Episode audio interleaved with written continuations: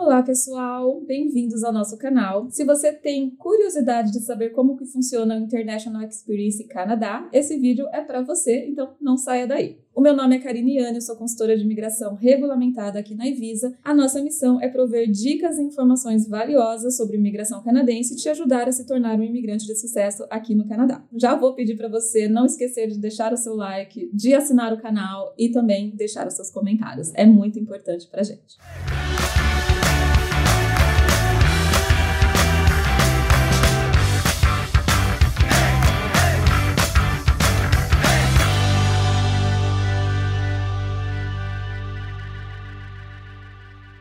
Agora vamos direto ao assunto. Você sabe o que é a sigla IEC? Ou seja, bem conhecida, bastante divulgada esses dias, ainda mais que o programa voltou agora com tudo em 2024, né? Que ele foi pausado, não, mas acabou o CAP o ano passado, então agora já está aberto para as inscrições. International Experience Canadá é um programa voltado para como se né, vamos dizer assim, para um intercâmbio ali de profissionais jovens ali entre países que têm acordo bilaterais com o Canadá, tá bom? Então, para aqueles jovens, né, que no máximo até 35 anos têm nacionalidades específicas, vão poder se beneficiar deste programa para poder adquirir ali um tempo de permissão de trabalho aqui no Canadá, para poder sim vir para cá por um período determinado, podendo trabalhar aqui e depois, quem sabe, transicionar ali para a imigração. Como brasileiros não entram, né, ali na lista dos países que estão dentro desse acordo, acaba que para nós brasileiros não é uma vantagem tão direta. Porém, sabemos que brasileiros têm bastante oportunidades ali de ter dupla cidadania, né? Por descendência, através da descendência portuguesa, italiana, enfim, alguns mais do sul do país ali, uma descendência alemã ou da Polônia. Então, todos esses países, eles entram dentro dessa lista de países que estão dentro do, do programa, né? Que tem esse acordo bilateral com o Canadá. Então, se você está dentro, né? Se você tem essa cidadania, se você tem essa possibilidade, isso pode ser uma oportunidade bastante interessante para você que está avisando o Canadá como um destino destino ali posteriormente para poder imigrar. Lembrando que o International Experience Canadá ele não é um programa de imigração, ele é um programa para profissionais jovens, de até né, atendendo ali alguns requisitos que eu vou falar daqui a pouco, possam ter um tempo de trabalho aqui no Canadá, ou seja, uma permissão de trabalho, podendo ser ela aberta ou fechada, dependendo da modalidade do programa que você vai se enquadrar. Então tem ali os requisitos mínimos para ser atingido. Porém, uma vez trabalhando aqui no Canadá, isso pode depois te abrir portas para a imigração. Então acaba sendo uma boa vantagem ali em termos estratégicos para poder passar uma temporada aqui, adquirir uma experiência e com isso se qualificar depois para um programa de imigração. Dentro do International Experience, nós vamos ter três modalidades de programas ali e dois deles serão com oferta de trabalho e um deles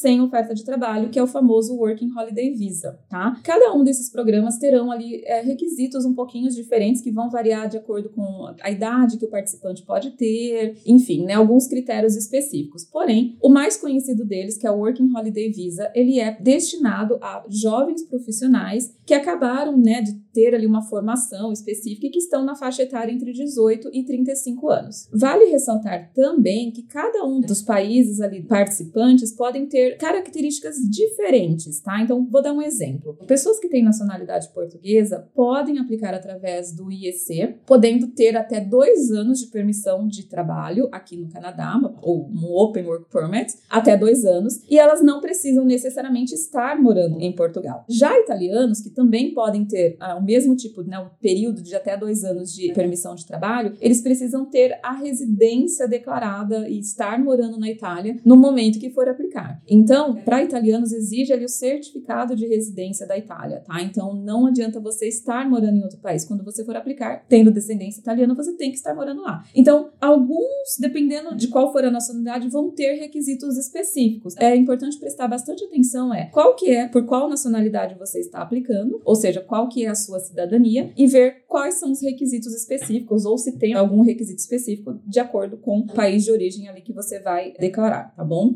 E também podem mudar critérios de idade, tempo de permissão de trabalho. Alguns países, por exemplo, alguns acordos vão ter para dois anos, outros para um ano, tá? Então, detalhezinhos que podem mudar. Mas, no geral, basicamente, quase todos os países da União Europeia vão fazer parte desse acordo. Então, se você tem dupla cidadania, né, está no Brasil, tem dupla cidadania, vale a pena começar a pensar nessa oportunidade, nesse tipo de programa, como uma forma benéfica de estar aqui por um período e adquirir uma experiência que pode depois te qualificar para um processo de imigração. Como que funciona o International Experience Canada? Ele basicamente tem um sistema que você tem que se cadastrar, como o Express Entry, vamos dizer assim, no qual você vai colocar ali as suas informações e você vai ficar aguardando um sorteio ou um draw, tá? Óbvio que ele não é um sistema de pontos, nada disso, é basicamente um sorteio mesmo. Então, mas primeiro passo é se cadastrar nesse sistema, tá? Ver quais são todos os requerimentos mínimos necessários, fazer o cadastro no seu sistema. A partir do momento que você recebe um convite, né, você vai receber ali uma carta falando que você foi convidado e que você tem um prazo de 60 dias para aplicar para o seu visto de trabalho, para sua permissão de trabalho. Uma vez que você faz essa aplicação e ela é aprovada, a sua permissão de trabalho ela começa a contar a partir do dia que você chegar aqui no Canadá. Então não é da data da aprovação. Você vai ter um período ali para planejar a sua vinda para o Canadá e o seu tempo um ano ou dois anos, dependendo de qual for ali a nacionalidade que você aplicar, os requisitos e tudo mais, ela vai ser ativada quando você fizer a entrada aqui no Canadá e a partir daquele momento começa a contar esse tempo que você tem para ficar aqui podendo trabalhar. Algumas modalidades desse International Experience Canada vai permitir que você possa fazer uma extensão depois, tá bom? Então é bom reparar ali qual que é o requisito do país de origem que você está aplicando para saber se você depois tem uma possibilidade de extensão. E como esse programa tem três modalidades específicas, nada impede de você transicionar depois entre uma delas. Por exemplo, ah, eu peguei um ano ou dois anos de work permit através do Working Holiday Visa. Assim que você conseguir uma oferta de trabalho, se o tempo estiver acabando, se você não conseguiu transicionar para uma imigração, você pode, com uma oferta de trabalho, migrar ali para uma das outras modalidades dentro do International Experience Canada. Enfim, tem certas possibilidades que dá para ser feita, desde que você continue atendendo os requisitos em termos de idade, enfim, né, de todas as modalidades. Bom, então falando um pouquinho de quais são as três modalidades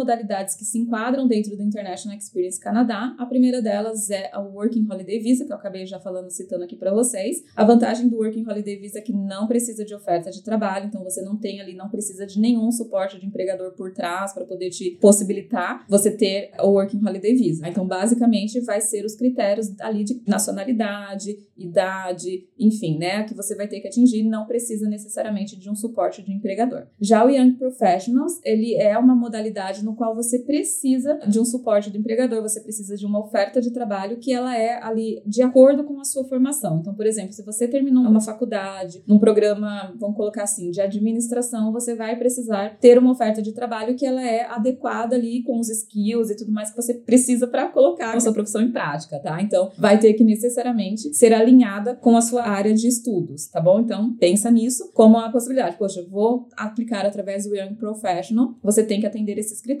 Algumas pessoas migram de um programa para outro, por exemplo, entrou aqui com Working Holiday Visa, tá trabalhando e depois ainda tá na idade, atende os requisitos e acabou o tempo do Working Holiday Visa, é possível aplicar depois para o Young Professionals, aí tem que avaliar a questão de qual nacionalidade, porque pode mudar, às vezes a portuguesa é uma regra, na italiana é outra regra, a francesa é outra regra, mas em muitos casos a gente consegue transicionar entre as modalidades. E aí lembrando, se você tem que atender um requisito, poxa, me formei em administração, vou ter que colocar a sua job offer vai ter que ser relacionada nesse sentido, tá bom? E a última modalidade, que é o de internship, ele é mais ali alinhado é, com a sua universidade. Então, normalmente algumas universidades têm programas de estágios internacionais. Então, a sua instituição ela vai ter que estar registrada ali no programa ou com alguma instituição aqui no Canadá e você tem a possibilidade de vir para cá fazer um tempo de estágio que está vinculado com a sua universidade, tá? Então, bem resumidamente, é assim que vai diferenciar cada uma das três modalidades dentro do Young Professional. Agora eu vou falar um pouquinho do que você precisa ter em termos de elegibilidade que vai ser igual em todas as modalidades deste programa.